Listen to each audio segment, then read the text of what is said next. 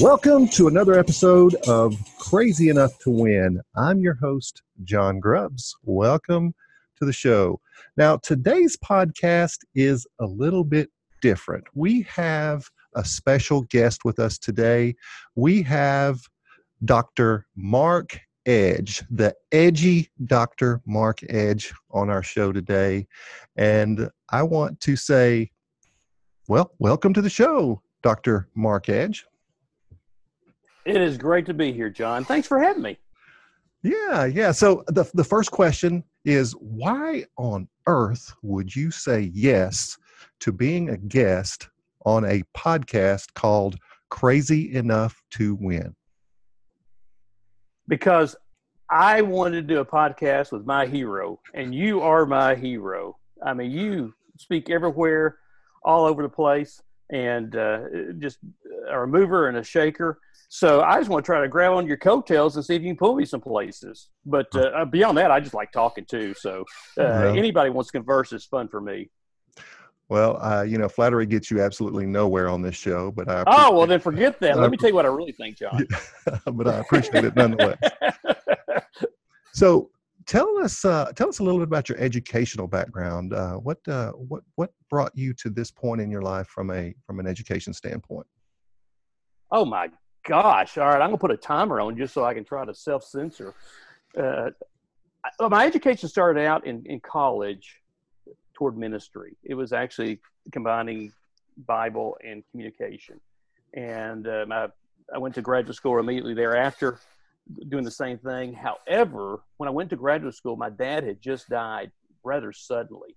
And he had had a business, real estate business, and he had made me the executor. And so I spent a season doing that, uh, putting into place where it could take care of itself. And to put myself through graduate school, I went into real estate business in, in Abilene, Texas. And so that, even though it wasn't formal education, was so important to my life. And after I left graduate school, I went and did mission work and church ministry. But that was that real estate was something I could always draw upon. So when I retired from the pulpit, I actually retired to write and found out that uh, evidently no one thought I was as good a writer as I was. So, uh, through a series of events, I went into the business world mainly through uh, retaining, helping people retain their employees. And so that's where I could combine the experience that I had with my own business and in real estate and working with people in churches who are business people, as well as something that I hope is a little bit different slant the the spiritual aspect and the, uh, the emotional aspects of, of, people's lives that I came in contact with through my ministry and, and through my educational background. So it's kind of an integration of my life experiences, and I started back in 2013. So that's that's a uh, 78 second version of how I got here. Wow. So are you a, a doctor of theology? Is is that is that what you are? Yeah. Yeah. Theology and ministry. Uh huh. Wow, that's you could you could call that the love doctor, couldn't you? I would love to call that the love doctor, but I don't know if I get away with it. But I, would, I don't know. My wife would let me take that uh, title, but uh, yeah, that would be awesome. Uh, so, so do you do uh, counseling and other type services uh, with that background? Well, if you got anybody that's a lawyer listening, they'll appreciate this. I do not practice licensed counseling and I do not have a license to counsel. So I never tell anybody for liability reasons that I practice counseling. What I say is I practice emotional care or for people from church background, pastoral care, and incorporate all that coursework that I did in counseling where they taught you don't ever say you're a counselor unless you are licensed.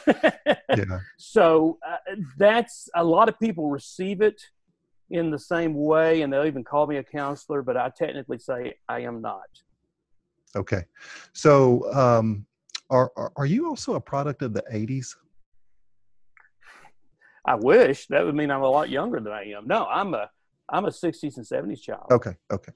I couldn't remember exactly uh, which demographic you fit, but when you talked about license to, I, I, immediately thought license to ill and the Beastie Boys from the 80s. So that was. That. I do remember them. Okay. Yes, I do. That was a little after your time. No, well, hey, I was. I still listen to that music. Okay. Yeah, you know, my kids listen to it, so I still hear it. yeah, it's funny. You know, I was watching a, uh, I think it was a show on YouTube, and it talked about how many uh, rappers give a lot of credit to the Beastie Boys for starting the rap movement. You know. Oh, I know. Isn't that a hoot? Yes, these uh, these these white boys from from New York are credited with starting the rap movement in in the world. And, and here's another one that I know you know because we've talked about this some in background before, but their producer, of course, is the one that restarted Johnny Cash's career, Rick Rubin. Really? Yeah, yeah, yeah. so in that the ultimate irony? He he saved Johnny Cash's last ten years of career work. And I think brought out some of his best stuff from him. Hmm. Well, I love Johnny Cash too, so that's a an yeah. eclectic mix. I was in Nashville on business recently and got to see the Johnny Cash Museum. Have you ever done that?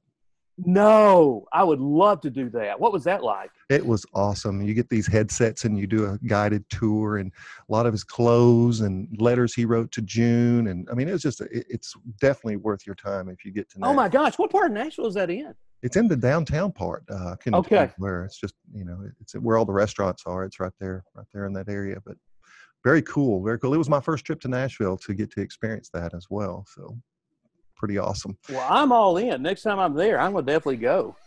So here is a, a question. You know, COVID nineteen is on everybody's mind. You know, we are in the process of reopening the economy. People are starting to go back to work, uh, and you know, you never underestimate a politician's ability to politicize something that you would think never would be political. But it's kind of gotten to the point where if you're affirmative on reopening and getting back to work, you're labeled one way, and if you're cautious and want to stay in, you're labeled another way. What, what what's your take on the virus itself and our response? Well, I've I've never run for pope, although I would accept the position if uh, if given the position. Having said that, I do like to practice pontificating. So thank you for giving me a chance to pontificate. I I'm kind of like everybody else. I have mixed feelings, and and Mondays, Wednesdays, and Fridays, I'm I'm very concerned about spreading the virus unknowingly, and then Tuesdays, Thursdays, and Saturdays, I'm I'm thinking we've got to get moving because this thing could turn really ugly economically if we don't. And then Sundays, I just try not to think about it. The uh, uh, I heard yesterday. Oh, Mike Rowe, remember him? Dirty Jobs. Yeah. You know, I heard one of his podcasts, and I thought whoever it was that uh, brought him on. It wasn't his actually; it was somebody else. I thought that was that was brilliant. Yeah, we're having him on next week on this podcast. You're kidding me. No, I'm just I'm just joking. Oh my gosh, I thought John, you're my hero, but you just went to the stratosphere. No, just joking, just joking. However, that made me look good if I was the one the week before, huh? yeah, yeah, you're setting him up. That's right, teeing it up for him. But uh, he was talking about, you know, all the background that he has with people who who work and the dignity of work and and everything else. And then he was addressing some things that you're talking about that that that phobia that a lot of people are having about just staying locked in forever. And and of course, as we well know, they don't pay you just to stay home after a period of time. I know the government's trying to, bless their hearts, but at some point it's just going to dry up. Um, but the thing I appreciate about Mike Rowe was he brought out some spiritual aspects without being preachy. And one of the things he said that stuck in my mind was the chief goal of living is not merely to stay alive. Mm. And, and, and, and that is just so true, right? Right. And, and, and just I I think that we have ingrained within us, and this is something else that he talks about just in fun with his series on all those dirty jobs. But there there is a need to work, and and, and if you come from a Judeo Christian background, that that that goes back to the garden, and and that was before the fall of people, and and, and that's always going to be there. Yeah. And and so part of the concern that I have is it's uh, it's denying something that's essential to being human, and the and the more we shut that down I think the the the more detrimental that that's going to be for our society. And we do it in other areas, and we're comfortable with it. We just haven't developed that level of comfort with with with the COVID virus yet. But uh, you know, if we were really serious about trying to preserve life, we wouldn't give males driver's license at 16. Heck, we might not give them to them until they're past the midlife crisis. Yeah. Uh, you know, only then are they going to be safe. Uh, uh, alcohol, uh, prohibition people forget the statistics do show that it was effective in terms of reducing family violence, drunkenness, and, and things of that nature. but what broke it down was that so many of the people who were politicians and opinion leaders were just tired of going to the speakeasies and, and, and made to feel guilty for something they felt like was a God given right. And so after a while, that, that accumulated, accumulated enough political power to where they were able to repeal the amendment. Yeah. Uh, and, and, and so there's just a number of areas that we recognize uh, this is, this is potentially dangerous but I'm going to accept the risk. I mean, somebody could point at me and say, "Well, Mark, look at your eating eating habits," and, and they'd probably have me on that. Uh, I, you know, I do try to eat in moderation, but I love sugar. Yeah. And and, and so you know, we, we're we're comfortable with it in other places. Uh, we're going to have to figure out a, a, moderate spot to become comfortable with it in, in this. Does that? I mean, do you agree with that, or uh, you disagree? Well, safety is defined as an acceptable level of risk. Safety is not the absence of risk. There's no way to remove the risk, you know, from this virus. I mean, it's until we have a vaccine or, or a true, uh, you know, therapeutic, we are going to have to live with this thing. And you know, it's it's it's whatever level of risk I think in each individual is willing to tolerate. You know, um, do you think we're going to look backwards at this with a different perspective? In other words, do you think we might, well, how do you think we might look back on this a year from now, five years from now? I, I think it's going to be similar to 9 11. I think there will be a change. I, I definitely do. I, I'm not sure the target keeps moving, and I'm not sure what that's going to be. Uh, on the uh, on the negative side, I still think that there's going to be some things that are come that that are just the the the consequences that will accumulate from all the little things that are happening right now that are going to be difficult. It could be in some places houses for sale and, and a glut in the market because people are losing their jobs or having to move and relocate, you know, things like that. So I think there's going to be some tangible things uh, on a an intangible basis. I, I well, let me look at some of the positive things. It, it could be that this has, without intention, obviously, because it's a virus, it's, it's impersonal, but the, the, the, the impact this could have on our families could be monumentally positive. I mean, we've had a period of, of, of a forced sabbatical, and everybody has. And, and really, look how positive, John, the society's been about this. I mean, when they took away sports, that's when I thought guys would start grabbing torches and, and marching down to the courthouse and say demanding that sports be given back. But everybody's been been enduring that. so that's when I thought we truly are trying to do the best we can to communally share this experience and share the sacrifice and and that was kind of the icing on the cake that we're serious about doing this. But uh, you know, we could be developing some good habits with the family.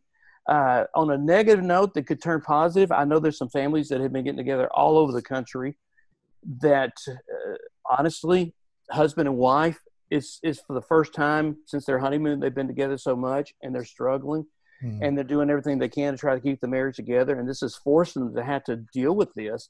Some will probably not make it but i think others will find ways to rediscover what it was that caused them to get married in the first place. And so there could be thousands of cases like that that could have a positive impact on the family. Uh, the uh, technology the the zoom uh, that could have a huge impact on education, the way the public schools do their business, the way that uh, the universities do their business. I, I think there's going to be a tangible difference in the way we're, we're treating education coming out of this.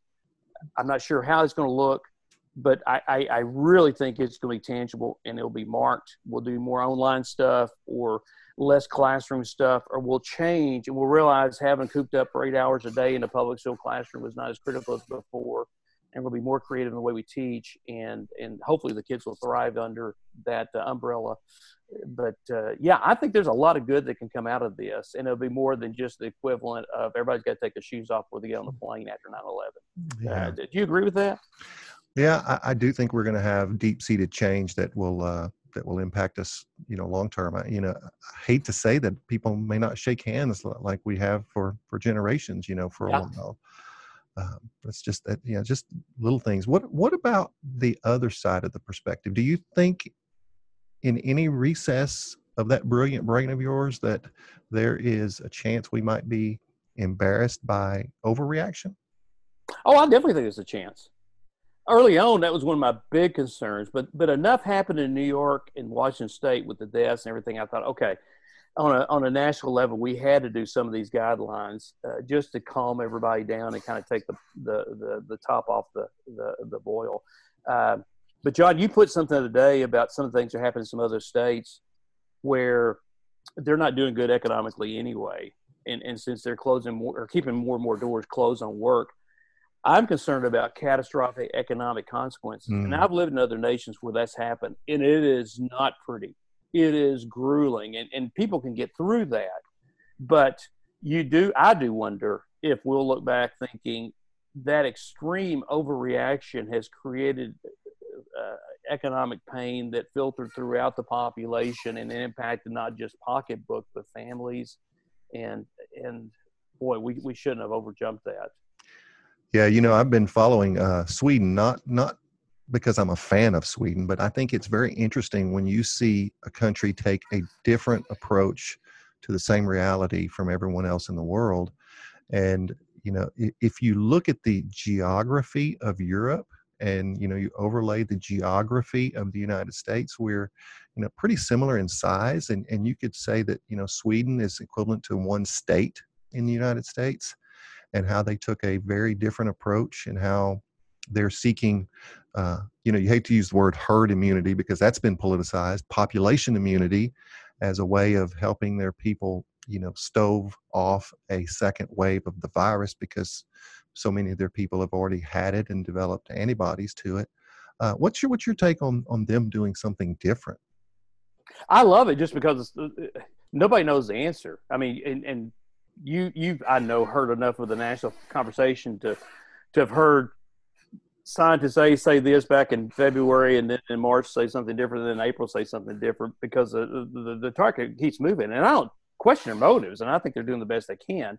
But it's kind of nice to have somebody try something different just to give us uh, a, a, little, um, basically something to compare stats, and and and let's just try everything. And and and I I like you I find it interesting considering the politics of the country mm. that of all countries, they're the one that actually took the more, uh, I hate to say libertarian approach. That's not the right word. That's that's too politically charged. But uh, uh, the more freedom oriented, personal liberty, personal freedom approach uh, compared to the rest of the nations, and it does seem to be effective for them. So maybe as we open up more and more that will give us uh, uh, hope to continue and it's going to be okay. I noticed that Texas, yesterday with the governor, is doing more and more things like the daycare centers, and I, and I know you saw this. Yeah. Uh, I was talking to somebody last night on a Zoom call that uh, is in a state that's normally pretty conservative, but they're much more restrictive. They still are not. They're still at that ten person level, you know, where you you you have to really keep the group small and and it is interesting that each state is choosing different techniques and strategies uh, and that's a western state that's actually got good weather. So i was very surprised to hear where to what extent they're still locking down. Yeah. Uh, but maybe some states like texas will, will, will have good experiences and encourage everybody else. Uh, but we can't stay inside forever. Man wasn't designed that way. Yeah. And you know I have always said, I, I think I started uh, sharing and, and, following Sweden's uh, approach in March as a way of opening up the economy. You know, I, I, I, don't second guess what our leaders did in, in shutting down because we, you're right, we didn't know what we know now then. And, you know, things have changed, you know, sometimes by the week with this virus. Uh, but at the same time, I see Sweden as the canary in the coal mine for reopening our economy. And if we do have a hot spot, we react in that area and, and not punish someone who is in rural Kansas because of what someone did on the beach in Alabama. Does that make sense? John, I'm totally in agreement. The I recognize the reality that in the fall and the winter, there could be some spots that break out with outbreaks that could be just catastrophic but if we have like you say the freedom in place for different areas to, to be effective and ec- economically uh, even if we have to have some kind of national uh, emergency mentality for the, the, location that's having the outbreak send them respirators and understand they're going to have to shut down and get everybody in to save lives and all that that will have the financial wherewithal to, to withstand that. Uh, and that seems like the only way we're going to be able to make this thing work. Yeah. So let's uh, let's shift gears a little bit. We I never thought I would say this on a podcast in 2020. By the way, we are at nearly 15 percent unemployment in this country. How do you think that's going to impact Americans? Well, uh, kind of like we were talking about a while ago. I there's nothing harder than you talk to somebody that's that's lost a job that he or she loved and and and then doesn't just turn automatically turn around and get another one. You know, a lot of people have ingrained this idea of God closes one door but open another one. And and I know you've talked to some of these people the the door closed and there wasn't another one open. And it's a it's a devastating experience and it can impact self-esteem. Uh, it can impact faith in, in God or faith in, in oneself. And, and, and so on a individual level, those are some of the things that happen. But then obviously as the percentages get higher and higher, then, then that has a national impact. I think during the Great Depression, uh, the unemployment level never exceeded more than 25%. Uh, uh, you probably know that. Is that correct? That sounds right.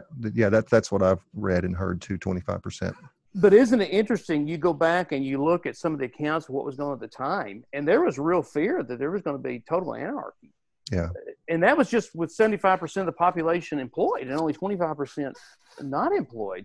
And so we're starting to reach the levels of employment where the impact of their unemployment and the negative experiences create more of the national conversation and drive than the right now 85% uh, who are employed, and, and then later that number may drop. And so it, it's going to skew toward the unemployed side the more it increases.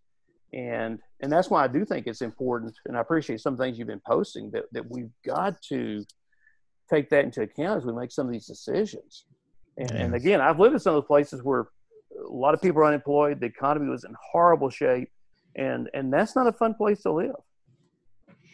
So, speaking of those type places, what, what do you think of these governors imposing these draconian lockdowns on their own people? You know, do they, one, do they have the legal authority to do that? And two, is it morally the right thing to do?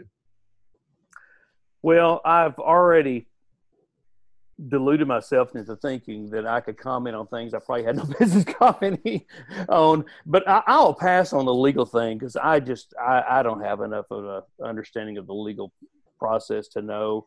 But you, you got to think there's somebody around them who's saying, "Hey, this is a great idea. You're doing a great job," and and and really convincing them that this is the, the best thing for the people or for their legacy or, or, or whatever.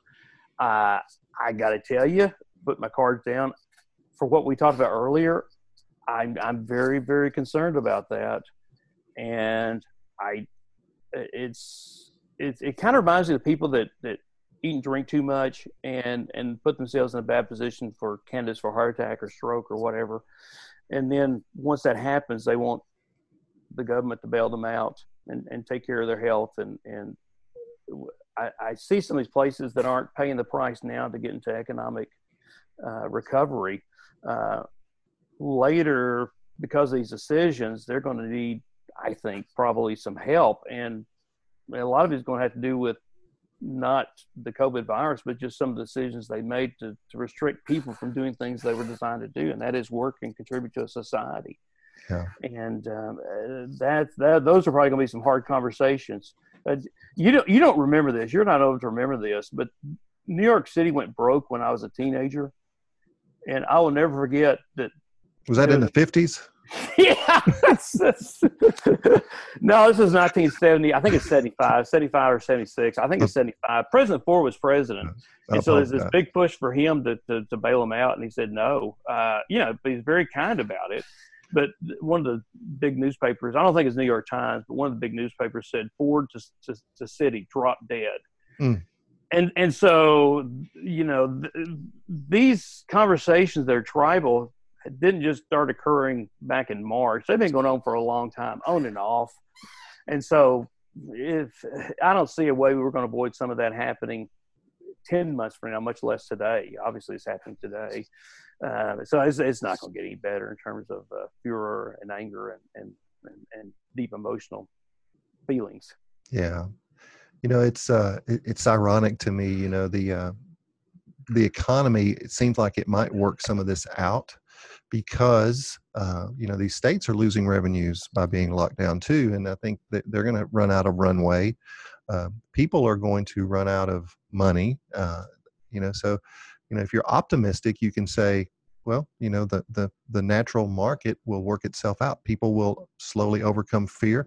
I, I got my pandemic haircut last week, and uh, I went to the uh, the place where I normally go, and it was the third day they've been reopened. And I just fortunately got the manager. Uh, she was cutting my hair. I said, "Well, tell me about business." She said, "On day one, we did 200 cuts. Day two, we did 200 cuts. Day three, we did about 180 cuts." And I said, "What's a good normal day before the pandemic? What was a good normal day?" She said, "A 100 cuts a day was a was a normal day. 150 was a good Saturday." I said, "Wow." Wow.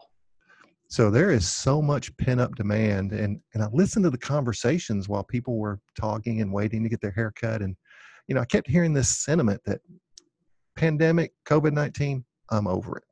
I'm just over it. Do you think there's a fatigue towards the position of being safe and responsible for the virus? Yeah, and I, and I think you've had your finger to the pulse of that uh, all along. But but let me do a little side note here, if I can't, if I can get personal. Could you go back to the mustache of ten years ago? I, I, whenever I see that look on one of the old photos, I just think, wow, that would be uh, that bring back that territory. That'd be uh. powerful. But anyway, I digress. I, I, did have a beard. Photograph, you know which photograph I'm talking about, don't you? Yeah, I did have a beard. The entire month of April, I had a beard. And did you? well, I'm growing one right now myself. Yeah. Uh, my wife's the one that suggested it, so I don't know if it's for better or worse. But you know, it maybe for me it's better because I don't have anything on top like you do. You got mm-hmm. that that that nice mane up there. But uh, anyway, okay, back to uh, back to your your your question.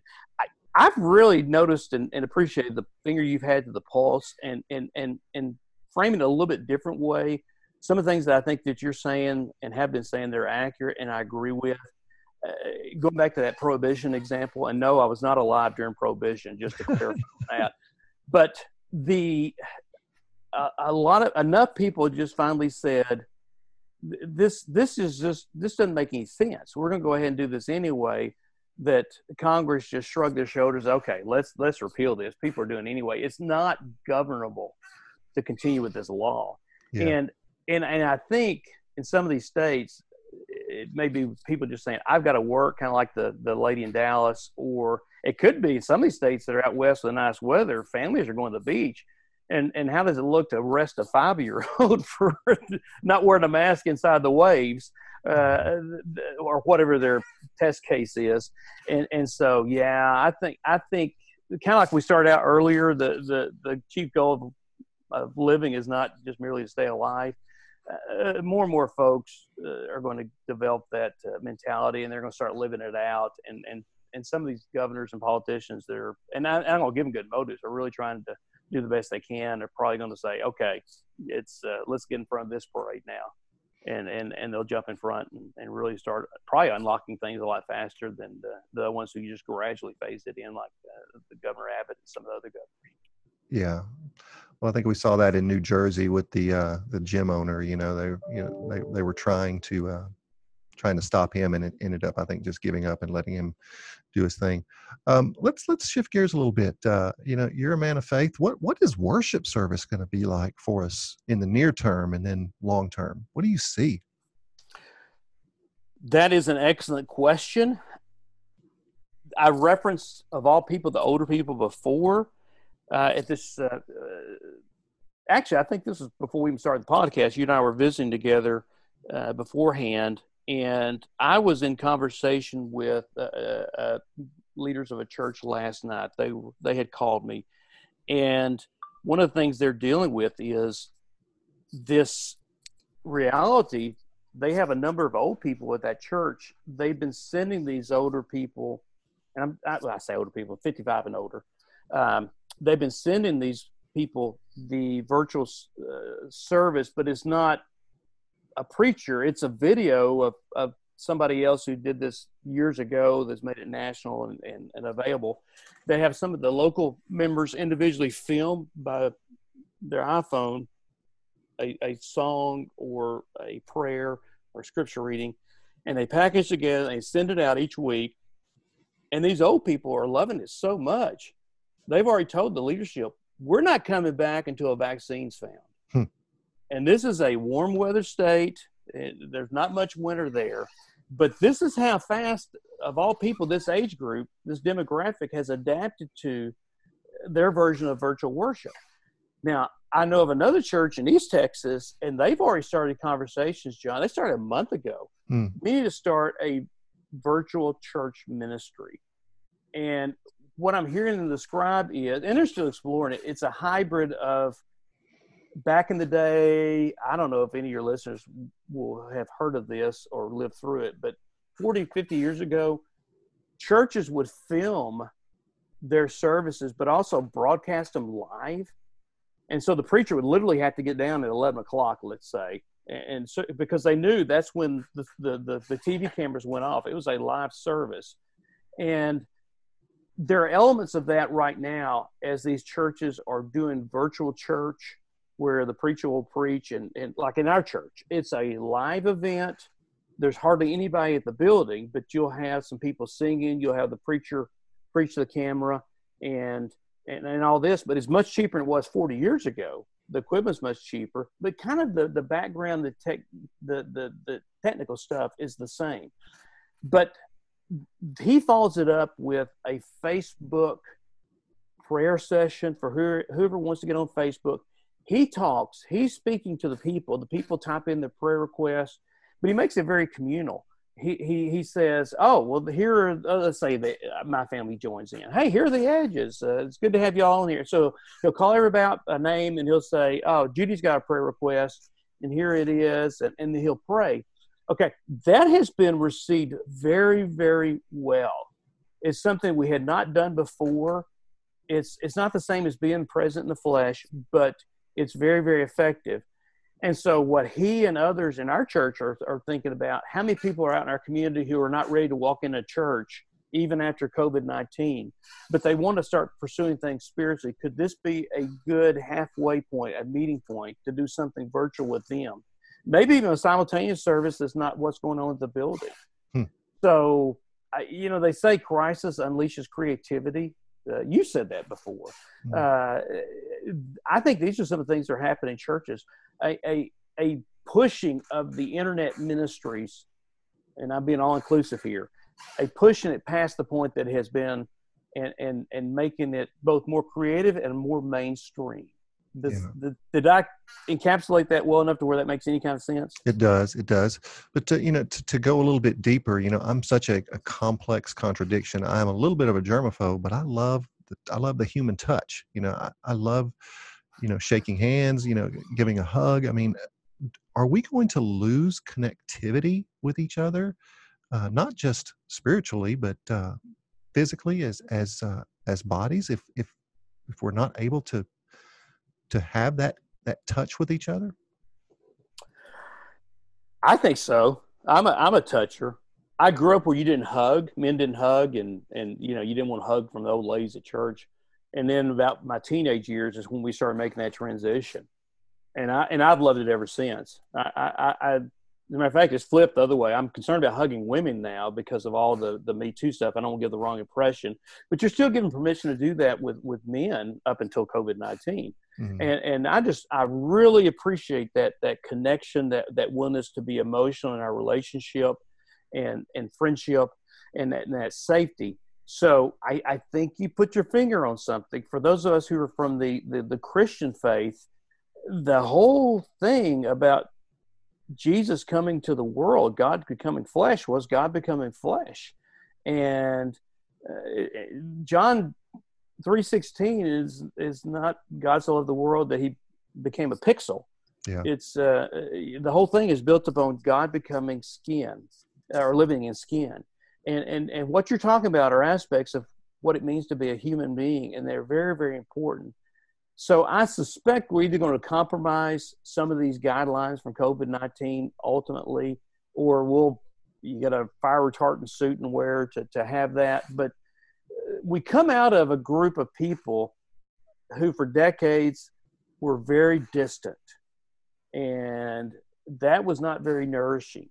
And, and so I can't see us going back to that fully. Hmm.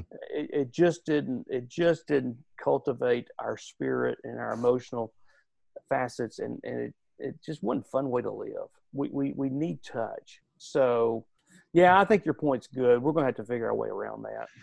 So I know you're a sports guy too, and uh, you know I, I think my you know my my demonstration my passion for people came through you know growing up playing you know any sport that would would allow me to play it um, we we saw golf this past weekend we saw nascar can you believe that one of the next major sports to make a debut, may be mixed martial arts. Now, it doesn't get any more intimate than that. What do you think of that? Well, didn't they do that in Florida a couple weeks ago? Uh, they, they may have, and I may have missed it. I, I, I want to say they did some kind of UFC fighting uh, in, in, in Florida. It's like I know somebody tested, if they did it, somebody tested positive, and so they were taken out. But uh, yeah, that is kind of crazy. You, you've, you've made a good point. Now, I did hear Dr. Fauci enough. Of course, he's everywhere. He's even in my dreams now. I did hear him say, talk about football. Sweat is not a way to pass along the virus. And so maybe that's part of the reason why they can get away with doing this uh, mixed martial arts and everything. But uh, I know how hilarious that, that, leading the way is something that's so, well, to me, it's off the grid. I, I know there's probably a lot of younger folks that love uh, uh that, that sport. But uh, hey, whatever helps us heal as a society, I'm all for. Yeah. Yeah. I'm not gonna watch it though. Are you gonna watch it? Uh, the mixed martial arts. Yeah. Uh, you know, I might. I'm I'm so hungry for sports. I think I would watch ants racing. You know, if it's if it's on. I had I had I had the race on. I had the the the uh, the golf tournament on. I had every TV had some sport on it. So as I moved around my house, I could watch everything. But um, but yeah. Did you see what Joe Buck did about a month or two ago? Uh uh-uh. What? Well, to raise money, which has been another creative thing. Look how much these people that are still getting paid have done to help other folks, but uh, yeah. to raise money for those who are first responders or whatever. He said, "Send me your stuff from everyday life during this virus, and I will do a play by play on it, and, and Fox will edit it and and and post the good the, the good ones, uh, and and." I mean, he they've posted uh, dozens and maybe hundreds, and some of them I've seen on YouTube. And it's hilarious, and, and he's gotten tremendous response. And, and he's just asking people to make a donation to maybe it's just the chair of their choice. Yeah. But uh, yeah, yeah, I'd encourage anybody to get on there. Uh, you know, watching a family do a, their version of the, the the broom in the Winter Olympics. What's that thing where you sweep the ice? Uh, uh oh, I know what you're talking about. Uh, it's the Canadian. Uh, yeah, yeah, yeah. Well, that, but they do it in the house with a broom and a ball, and, and they really get into it. And Joe Buck's doing his best to announce that it's it's hilarious. So yeah, that shows the pent up demand we have for for sports and the hunger for it. yeah, curling is what you were thinking of. That's it. That's it. Yes, thank you. All right. So, you know, to to uh, to take that, you know, a, a little bit further, you, you, know, you mentioned some of these uh, personalities that are getting paid. Uh, do you think there's a little bit of uh, sanctimony or, or, irony in the fact that uh, if, if you're still getting a paycheck and and you're judgmental about someone who is not and needs to get and back to work? Oh, I tell you what, that was one of the things that one of these podcasts I saw Mike Rowe he he was talking about, and and yeah, that's that's a really good point, and and that may fuel even more of the the the unleashing to let people get back to work because you you, you got people who doggone they may not get paid very much and it may not be in the same category as as a person who's uh, a national media spokesman, leader, and and and whatnot. But uh, it's important that person who works at that job and and they're proud of that job and and and they want to get back to it and they want to do the best they can, and and they can't.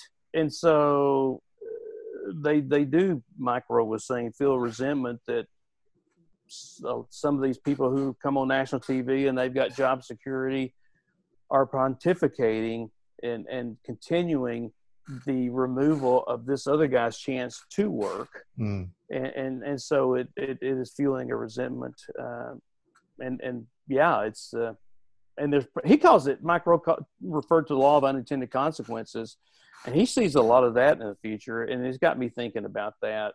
Uh, I think he's got some good points. Um, you know, educationally, he was yeah. talking about some of the things that uh, you know could happen to some of these major universities that are charging tuition, even though the kids had to go home.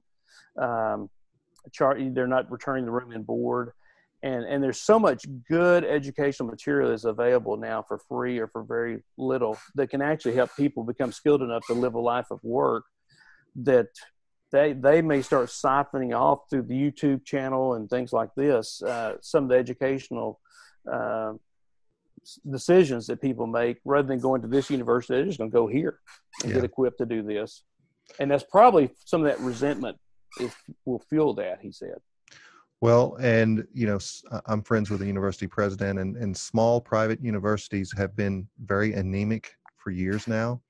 And this this new generation, Generation Z, is not going directly to four-year universities as generations before them. So there was already a little bit of, uh, uh, you know, a creep into the normalcy for for these universities.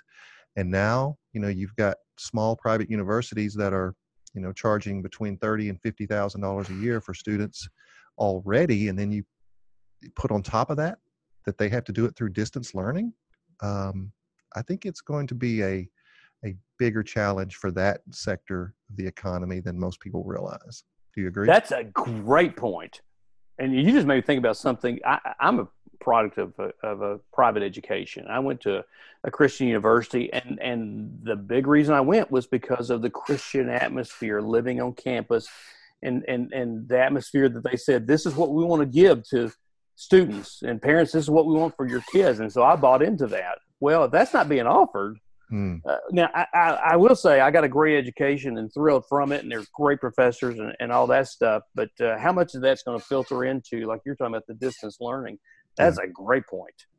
Well, and I, you know, I'll tell you, my uh, my 17, we say he'll be 17 tomorrow. My 16 year old uh, is not getting the same education from a high school point of view online. I mean, he's going through the motions, but he's not uh, he's not embedded with it. It's just a it, it is a much less value for him than having a caring, compassionate teacher that can talk him through situations or problems. Um, so, you know, I think these university presidents have got a huge challenge ahead of them that already existed, but now it's becoming exacerbated by COVID 19. Uh, I've already heard that, you know, some of the local universities are opening early, that they're going to go through, uh, I think, uh, Thanksgiving break and then not allow a fall break so that the students don't go home and then come back and reinfect each other. Well, that's that's that's an interesting thing. I did not I had not heard some of the decisions they had made. So, uh, and to your point, I can remember I always did better when I was part of a study group, collaborating with people. I was not an introvert.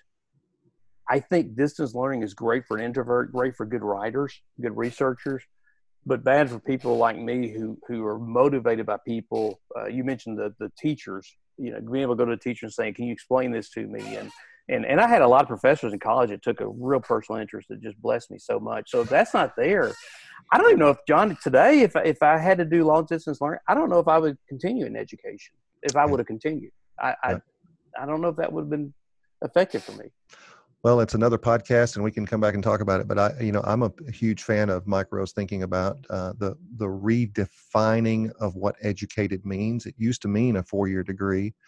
Uh, but I think you know some of these technical uh, skills, some of these jobs that require people to you know to use their hands are are going to be included in that word educated when in the past they may have been excluded, whether that was intentional or not. I totally buy in, and and I'm a person that somebody would say probably, oh well, yeah, you know, you, you're you, you got higher education, but like Mike Rowe said, uh, I heard him talk about, well, does that imply everything else is lower education? Yeah. You know, helping society, especially in a free world, is pretty arbitrary. You, you can't just say, I've got this degree and everybody just bow down. I, I know there's some schools that like for folks to think that, but, uh, you know, for everyone that, that comes out of there thinking the world owes them something because of a diploma on the wall, then you got somebody – like that pillow guy, you know, uh, yeah. uh, that uh, has been so inspirational and, and his story is so great. you know, but he had a service and a product that just really helped people, and that that puts a dent in the universe, and it's a good one. Hmm. And and so we yeah we need to embrace that. There there there are a lot of ways to bless the world, and you don't have to have a certification certification on the wall that says that it came from this school and this degree to do so. Absolutely. And so if this is heading us in that direction, I'm all for it. So, listeners, you may not know this, but uh, Dr. Mark Edge is a rap specialist. He is a rap specialist. Can you tell us a little bit about your wrapping? I appreciate that. Yes, I, I, I do consider myself to be an expert at rap, but not the Beastie Boys version. It's retention, attraction, and production. The, the my company is all about trying to help folks retain good people, uh, attract good people, and, and, and produce good things, good products, good services. That's what we really are, are that's what gives us meaning. So could you go over those again? Yeah. Uh, the RAP stands for retention, attraction, production. Awesome. And, and it's you, all rooted in people. And do you have a website? Yeah. WorkEdgeTexas.com. You spell out Texas, T E X A S. Work edgetexas.com. .com. edgetexas.com because we got listeners around the world that may want to visit your website uh, go to workedgetexas.com now um, believe it or not we have a decent following in sweden because i podcast about sweden so much we've got a really good following in asia uh, europe has, has a good following uh, south america a little bit uh, can you tell our listeners a little bit about where you live and what it's like where you live? I live in Northeast Texas, a city of Tyler. It's a good community. It's beautiful. I like to say that in the spring we have azaleas like the Masters Golf Tournament in, in Georgia, and in the fall we have the the beautiful trees with the changing leaves like the state of Vermont does. And so it's a, a physically beautiful location uh, good people. It's a growing city, a growing area. Uh, back when I was in real estate business, it was uh, the 80s was a Tyler was specializing in oil, and so it was a bad time in the economy for oil and bad for real estate and bad for a lot of other things. And I think Tyler learned from that has really diversified in the years since then. This is a great place to to live if uh, you need medical services or if you want to study medicine. Uh, UT is is establishing a medical school here, and someone else told me I haven't verified this. This is actually the number one uh, location now for retirees in the state of Texas. Uh, Tyler in hmm. this area, uh, the technology industry is growing here, and so it's, it's doing a lot better job of diversifying. And a lot of traditional values. Uh, we we like living here. Well, you know I'm a foodie, so you know what you know. Tell the listeners around the world what what type of food do we do we have in in East Texas that that you would definitely have someone try if they were ever to visit. I would I would try the Mexican food. There's great Mexican food, great barbecue. We're not near the Gulf, but there's some really nice seafood restaurants. Uh, we we got tons of the the restaurant chains. Matter of fact, uh, DQ is one of our clients, and so a lot of people love the DQ Blizzards. Uh, Chick Fil A is another one of our clients, and uh, it's it's always got people. The, the, the franchises always have people there. It's just so popular.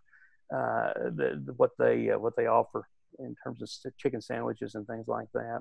Hmm. Um, but uh, yeah, it's it's it's got a nice variety, and, and you know we're kind of getting starting to get because I guess it's a university town starting to get some of these niches for types of food that are from other countries and uh, folks are making a go of it. There's an Indian restaurant on the main strip, and uh, and I think they've done quite well for years. And uh, uh Thai food and things like that. So some of these little niches are starting to grow as well. Yeah, awesome, awesome. Well, Dr. Mark Edge, the edgy edgy mark edge thank you so much for being on our show. We uh, I, I, think you've you've really shared some insights with us that i think people will find interesting. I think they'll find them valuable. And uh, we would love to have you back at some time in the future. Uh, any closing remarks for the audience that uh, that that may have been missed that you wanted to add well if i could put in a plug if anybody will go to my LinkedIn page, there is an archive there where a lot of these things I've been trying to address for quite a while now. Some of it is just distilled three point summaries of research that uh, I have done, and uh, others are articles trying to address things like the marriage problem that I referenced earlier in the podcast. And so I, I hope that that's helpful to people. And, and if that's, uh, it, it's obviously free. So I would love for them to take a look at that.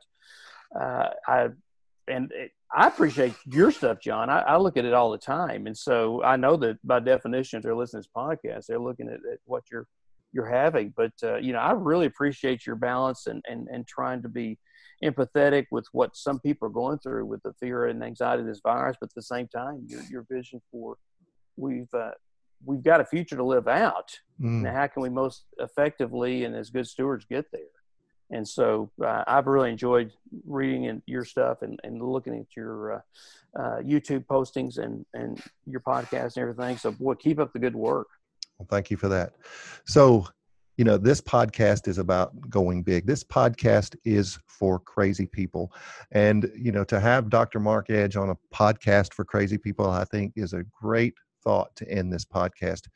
The enemy of this show is mediocrity. The enemy of this show is a, well, a prescription for common thinking. We are uncommon. And remember, we are crazy enough to win. Until next time.